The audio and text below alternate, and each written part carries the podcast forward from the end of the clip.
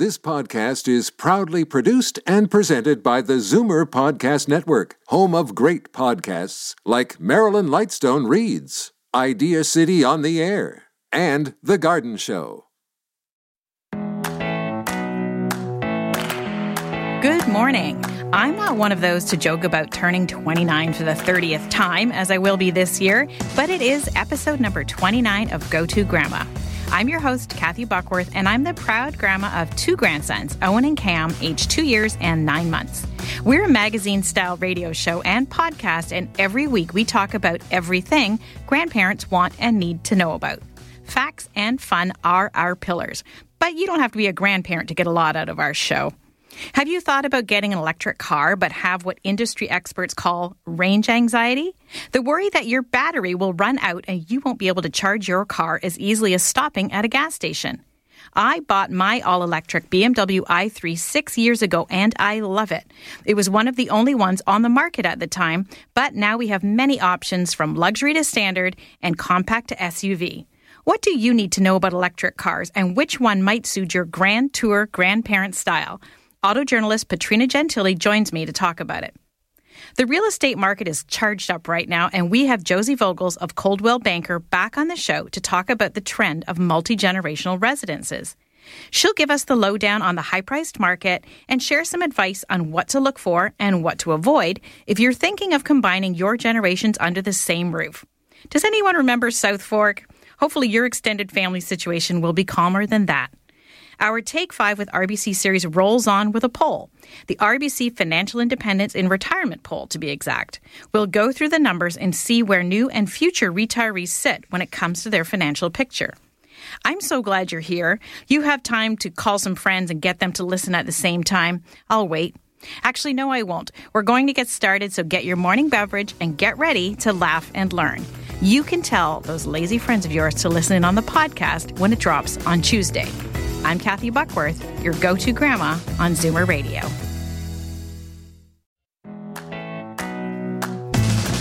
Josey Vogels has been a realtor for almost a decade in both the Bancroft and Niagara regions of Ontario. The youngest of eight children, Josey owes her work ethic to her tough Dutch immigrant parents, her commitment to knowing the market, to her decades as a journalist, and her empathy and understanding of her clients' needs and wants, to her years as a nationally syndicated relationship advice columnist and author. She is currently with Coldwell Banker Momentum Realty in Niagara Falls. Good morning, Josey Vogels. Thanks for coming back on this show today. The real estate market is always changing, as we know, as we could probably have you back every week. But today I wanted to talk about multi generational living and why is it becoming such a popular option in the current housing market? It's funny, Kathy, because um, I was thinking about this because I've seen it happening on the front lines, and then I was looking into it, and I thought it's actually, oddly enough, it's not a new concept and we think that we're reinventing the wheel. But really, single-family dwelling is has a shorter period. It, it wasn't until kind of the end of the 19th century that we kind of did, started to see. Um, that's when we developed. Um, homes for the elderly, that type of thing. And before that, people just lived multi-generationally. The idea of having your own home as a family was kind of unheard of. And then when, um, you know, it sort of reached its peak right after the war, and then we started seeing single family dwellings, and that really increased by. Um, there was about a quarter. I only had U.S. U.S. stats by about um, 19 in the 1940s. At its peak, um, right after the war, we had about 25% of U.S. households that were living multi generationally. By 1980, mm-hmm. that was about 12%. So it's kind of interesting to see that we have kind of come full circle because now we're definitely seeing that, and there's a number of reasons. Part of it being because of the the market and affordability, but there's also a lot of just cultural reasons that people are deciding that maybe it's there are other ways to live, right? Yeah, exactly. And what's funny is as you're talking, you're absolutely right in the way that it's changed. But I keep thinking houses were smaller back then and more people living in them. Now we've got these huge homes with fewer people living in them, right? Just single families living in them. But I assume people today looking for a multi generational home are looking for something of some size. Am I right in that?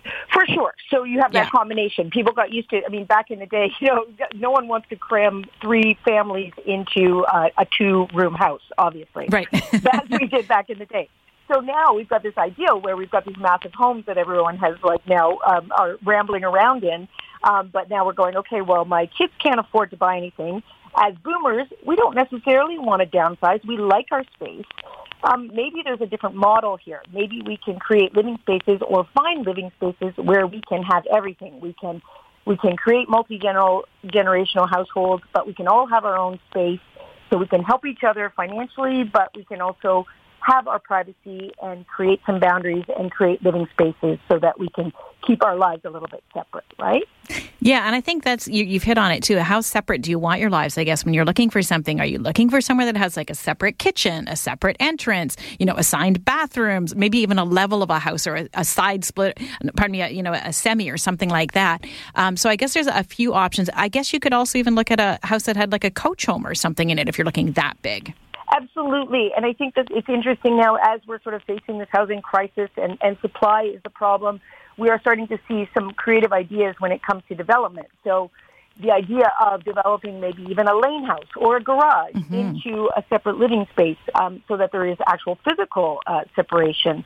Building homes where there is, um, I remember still living, you know, in, in Montreal where homes were built as separate units. So there, there's there's um, sound barriers between. There's proper insulation, things like that.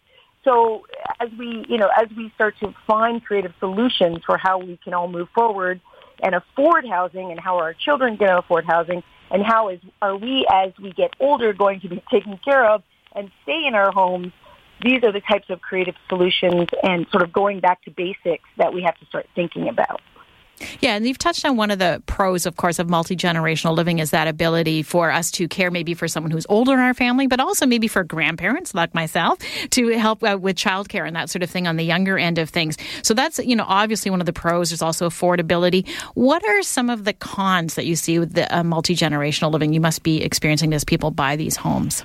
100%. I mean, I think the obvious one is privacy.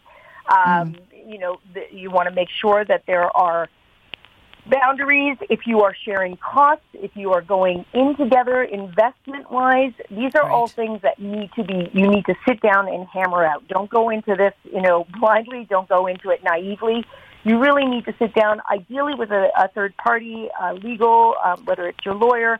You know, we as agents can even help when it comes to buying to think about these things ahead of time, to sit down, create boundaries, decide really clearly how the um, finances are going to look, who's going to pay for what, how are you going to deal with conflicts. As with anything, communication is going to be the key up front. Yeah, I think that's really great advice. I know you have lots of advice on this as well. And that's really, it's not just let's throw our money in together and get us a great big old mansion like on Dallas or something, right? It's, it's, it's going to take a little more thinking through. And you're right, involving a lawyer at the beginning to make sure everyone is clear. Even things not, you're right, not just the investment in the house, but on, you know, going forward, groceries, you know, heating bills, like, you know, improvements to the house. So, you know, we really need to start to thinking that through. How far in advance are you seeing people sort of do this planning or what would you recommend, I guess? Well, really, I think that you know we see so much in the media right now. First-time homebuyers are struggling. Um, uh, boomers are wanting to stay. I, I, I have a, a statistic. I don't like throwing numbers at you because I know they don't do well on the radio. But there was something um, about boomers wanting to stay in their homes and how that number has risen. Um, they're not wanting to go into um, into uh, smaller homes so if, if, if you're thinking about making a change now, what are your options? And, and let's sit down and think about it and think it through all the way now, whether it's with an agent, whether it's with a lawyer. And it's not just the finances, who's going to pay for what, what is the arrangement going to look like. It's also things like a very simple thing. Um, you know, is it going to be a like drop-in situation, or is it going to be you have to text me before you um, right. come over, or you have to we have to plan in advance. We have to have a schedule. We're going to have a family night one night a week. You're going to make dinner on Tuesdays.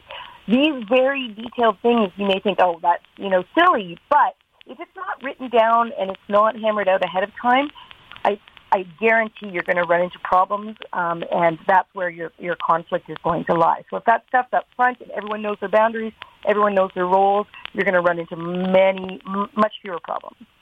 Yeah, I agree. How's this? If you can't survive on a multi generational vacation, my advice is maybe, you know, for a week somewhere hot where it's nice and you don't have responsibilities, maybe looking at multi generational living isn't going to work for you. Um, but I, I, really appreciate this advice, Josey. And where can we go to find you online to get uh, more advice and information? Thing is to just go to my website, justaskjosey.com. Uh, Josey is J O S E Y. I'm happy to help with any questions. I think that's fantastic advice. The first thing you should do and everyone needs it right now. Go on a multi-generational yes. vacation and see how you fare. Then we'll talk. Exactly. Thanks again for joining us, Josey. And we can also find you on Instagram, I know, um, by the same handle. So thanks again for joining us and uh, take care. You too, Kathy. Thanks again. Bye bye. Okay. Bye.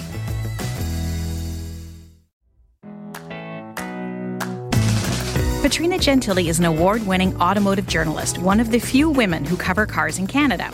She has been a contributing writer for the Globe and Mail's Drive section since 2004, reviewing vehicles and traveling around the world test driving everything from high performance Lamborghinis to all electric Tesla vehicles. She also appears regularly on television and radio, covering the automotive beat for CTV News Channel, CP24, CBC, and BNN Bloomberg TV. She produced 18 seasons of her national TV show Car Business with Jeremy Cato and Michael Vaughan, which was broadcast weekly on CTV and BNN. She has written several non nonfiction books for kids, including Big Trucks, Big Wheels, Dirt Movers, and the Ballet School. Good morning, Petrina Gentile. Thanks for joining me. You know I'm an electric car lover, but I also know that a lot of people aren't sure about them. So that's what we're going to talk about today. Exactly, yes. I mean, everybody's on the fence about them, and there's certainly um, some advantages to them, but there are concerns because of the price premium that you mm-hmm. pay for electric vehicles and the range and the lack of infrastructure. So there are some challenges there too. Absolutely, and I and I mentioned at the intro of the show that I have a BMW i3. I've had it for about six years, so I almost feel like it was a prototype, if you know what I mean, because my battery range is not great. It's about 145 kilometers, oh. and, and that and that drops substantially uh, mm-hmm. when it's cold out. Uh, but mm-hmm. I do mm-hmm. have the range extender, which I can put you know four liters of gas in and get some extra there. But there's a lot of things that I learned about it just by owning one. What are some of the basics you think people need to know about electric cars? You gasped when I said 145 kilometers. What is what is the average now that you might expect to see on some of these cars? You know, it, it's going up, but it still needs to be a little bit higher, in my opinion. Um, it's you usually are in that 300 kilometer right. range to 400 kilometer range now. But like I say, it's getting better. Um, uh, but you do have to be concerned. You know, when you are driving an electric vehicle, you have to be um, aware that things like, like you said, the cold weather, weather will deplete the battery. Having the heated seats on and the heating steering wheel on and the windshield wiper blades on, all that's going to deplete the battery. Um, and, and going excessive speeds as well, or going highway speeds. Mm-hmm. Um, so it's nice to have a little bit of extra range. Um, I think, you know, once we get closer to maybe that 500 kilometer uh, right. mark, I think that will ease, ease some of that range anxiety. But for short trips, you know, two, three hundred kilometers is enough, as you can attest to. Absolutely, I've got uh, about a hundred thousand kilometers on my little car, wow. so that's from city driving. When I think about the gas that I have saved, um, it's well worth it. Sometimes I just rent a car if I have a longer trip. Um, which yes. of the e-cars on the market right now are you particularly fond of? There's a couple of new ones that are just coming out. Um, they're expected for this year. I mean, they've certainly been delayed because of the semiconductor mm-hmm. chip shortage and uh, the pandemic, but you know, one that uh, I really am interested in seeing is the Nissan Ariya. Okay. So this is, Nissan was basically the first company that came out with an all-electric vehicle. That was the Leaf back in 2010. Um, and since then, they've sold over half a million of these vehicles. But we haven't really heard any new vehicles from them. So right. finally, we have the Ariya, and uh, it's a beautiful-looking vehicle. It's an SUV. Um, and it's supposed to have a range, you know, in like just over 400 kilometers. Uh, we don't know the price on that yet, but that's expected um, to come out in a couple of months, like by cool. the by the fall. Yeah, and the uh, SUV, electric SUVs are pretty intriguing, especially if, like me, you might be hauling grandkids around or kids or just mm-hmm. a lot of mm-hmm. stuff. And I think in the past we're sort of used to thinking of electric cars as being a little more compact, right? Exactly. So you're getting more larger vehicles. Mercedes-Benz has a new one that's coming out. Um, it's the EQB, and I drove this in Germany a couple of months ago, And this is a really nice vehicle, has three rows of seats in it, Wow. um, all-wheel drive. That's a nice feature to have as well, uh, especially in the wintertime. Mm-hmm. We, we don't know the price on that yet, but that's um, coming shortly too. More on the luxury end of things, obviously, if it's, Yeah. yeah. Yeah, it's a Benz. It's a Benz, exactly. you pay for that three-pointed star. yeah, absolutely. I think you know what one thing that people maybe don't realize too is the charging that like I do it at home in my garage, which is awesome. I don't have to go to a gas station, but it can take a little while too. Even with the charge in my garage, can take two to three hours to charge the car. But I think there's some superchargers, right, for Teslas and things. Where are we on the charging front? Charging still, uh, we're we're making some strides, but there still needs to be a lot more in terms of um, adding the to the infrastructure. Right. Um, you know, the government, federal government, is I think committing something like eight hundred and eighty million dollars in the next couple of years to add like sixty five thousand um, charging stations across Canada, which is, is, are really needed. Um, I've, I found myself kind of frustrated at times driving some electric vehicles where I, you know, find um, a charging station. It may not be a fast charger, but it's a level two charger, and they're not working. Right. Or they're occupied. Uh, so you have to keep that in mind because when you're planning, uh, especially a longer route, you have to really know, okay, I I need to know that I'm going to be able to stop here, and I'm going to have to spend a little bit of time there as well to, to wait for it to charge too. Yep, you're exactly right. When I take my car up to the cottage, I can make it there, but I have to plan on charging it overnight because I only have a regular voltage plug there. Yeah. So that takes, Mhm. you know, a long time. So you're right, there's a lot more planning involved with them, but I think right now too we're still getting some great subsidies and things like that. So definitely electric cars are worth looking into. Absolutely, and especially when you look at the price of gas now. I mean, we're at uh, nationally about a buck fifty-five, Right. And I know Dan McTeague has said eh, expect it to go to up to two dollars a liter in most parts of the country in a couple of weeks because of the Ukraine uh, Russia crisis. Right. So that really makes an electric vehicle far more attractive. It for sure. does. So, okay, you have a pretty cool job, Katrina. I know that. Um, but you get so prior to COVID, you traveled all over the world uh, driving new vehicles. What was your favorite? We can march out of the e-car market now, and just in general, what was your favorite? I would have to say my favorite was um, a trip right before the pandemic struck, and it was in Italy, um, driving every Lamborghini in the lineup in the Italian Alps. Um, there were only, I think, something like 14 journalists from around the world, and I was the only Canadian and the only woman. Yes. And it was it was a blast, especially driving. You know, in you don't think of Lamborghinis driving in the snow in the mountain, Oh, uh, wow. in the mountains, and oh, it was an incredible, incredible experience. Well, amazing. Speaks to your credentials, being you know the only Canadian there. And you're right; it's a very male-dominated world. I did auto coverage for a little while, as you know, too. And it, Mm-hmm. Yeah. yeah. So, uh, what is that? So that I mean, that sounds like a dream, a dream trip for sure. But what's the best vehicle launch that you've ever attended? Um, I would have to say it. It's the Tesla Cybertruck launch. Oh, Uh, yeah, and I, I think there I was the only journalist in North America in that room. Um, Elon Musk isn't too fond of media. Yeah. Uh, and, and when you tried it, I was there, I think, for CBC and CTV, and, and uh, they wouldn't let me in with credentials. And I happened to run into a friend of mine who lives in LA, and I went in as his guest. No way. And it worked out. did you see him throw the brick? yes, yes, yes. Amazing. And, and yeah, and, it, and my friend is good friends with the designer, so we met afterwards, and we were talking about that as well. Um, he said it wasn't a, a ploy, a stunt of any Really? sort. It just kind of happened that way, but you never know. Uh, You never know. But it was incredible to see that. Uh, I've never seen anything like it. It was almost like a concert as opposed to um, a, a car launch. It- Crazy. it was just unbelievable. So, what are your dream wheels right now, Petrina? Oh my gosh, I have so many of them. uh, Lamborghini, the, Yeah. you know, the Aventador tops my list. Um, uh, gosh, um, Pagani. Pagani also is an exclusive Italian designer uh, that makes limited vehicles. Uh, and, and Teslas, you know, I do like the the Teslas uh, electric. Uh, I'm kind of interested in the Cybertruck, but on the fence about that.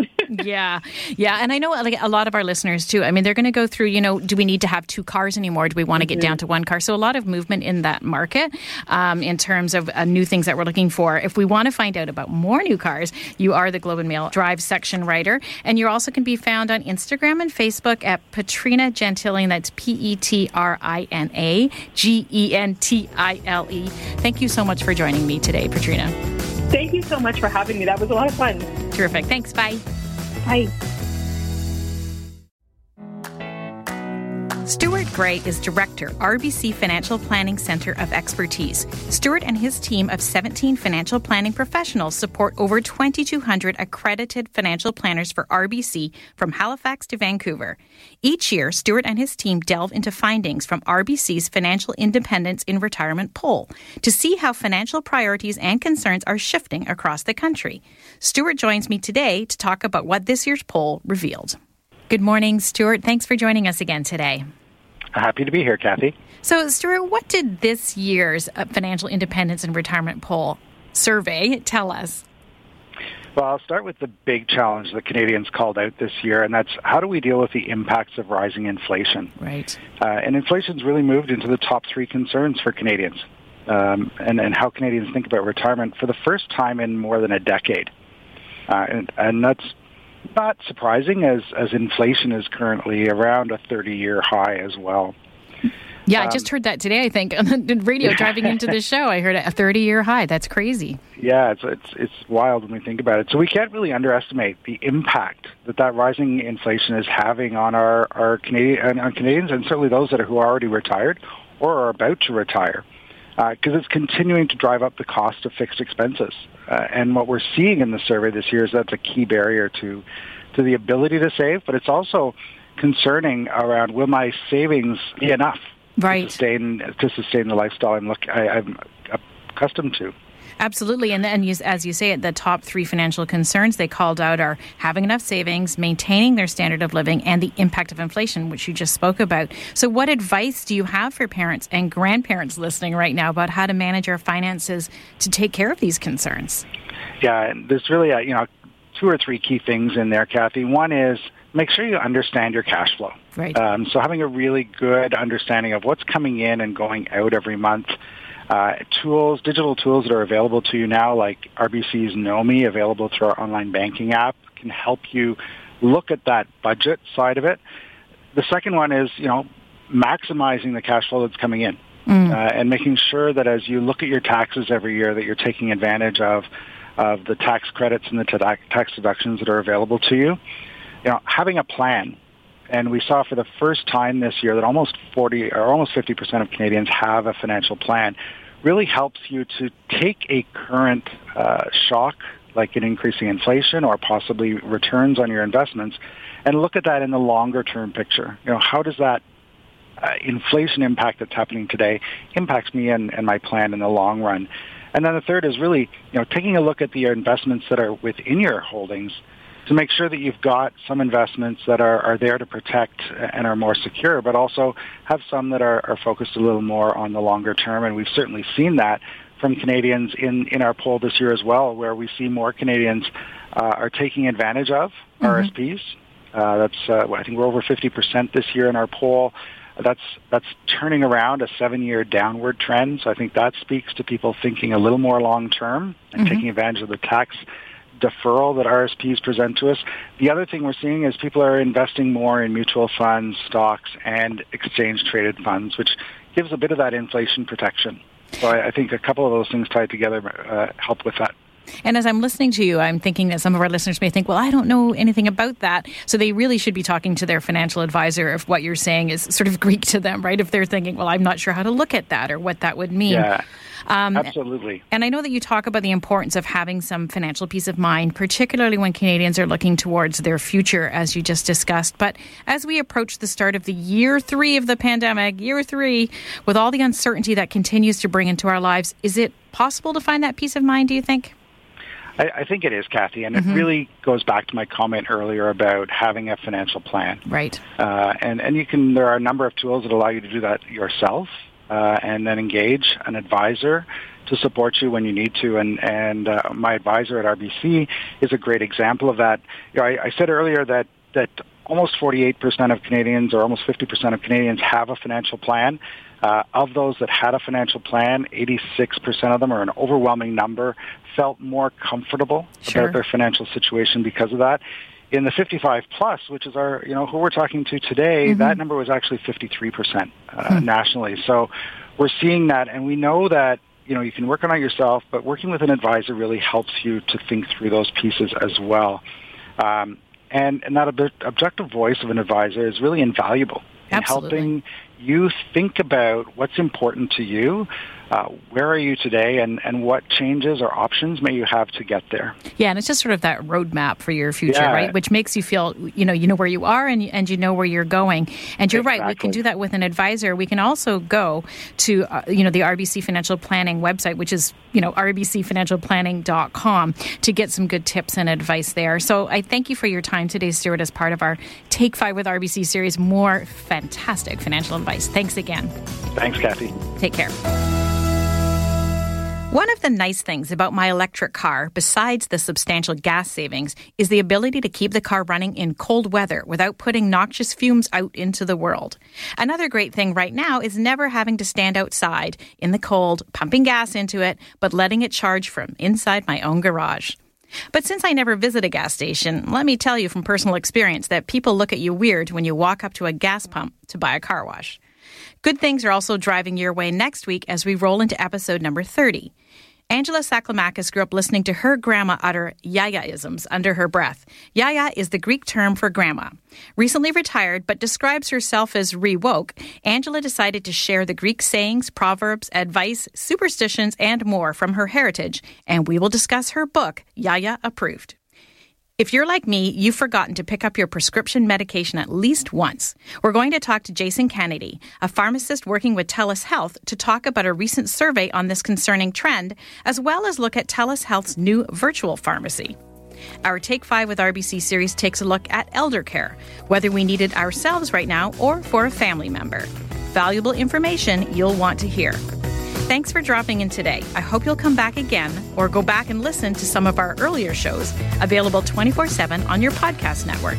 I'm your go to grandma, Kathy Buckworth. Enjoy your grand journey. Share your thoughts on this show with us. You can find Kathy on Twitter at Kathy Buckworth or email her, Kathy at KathyBuckworth.com.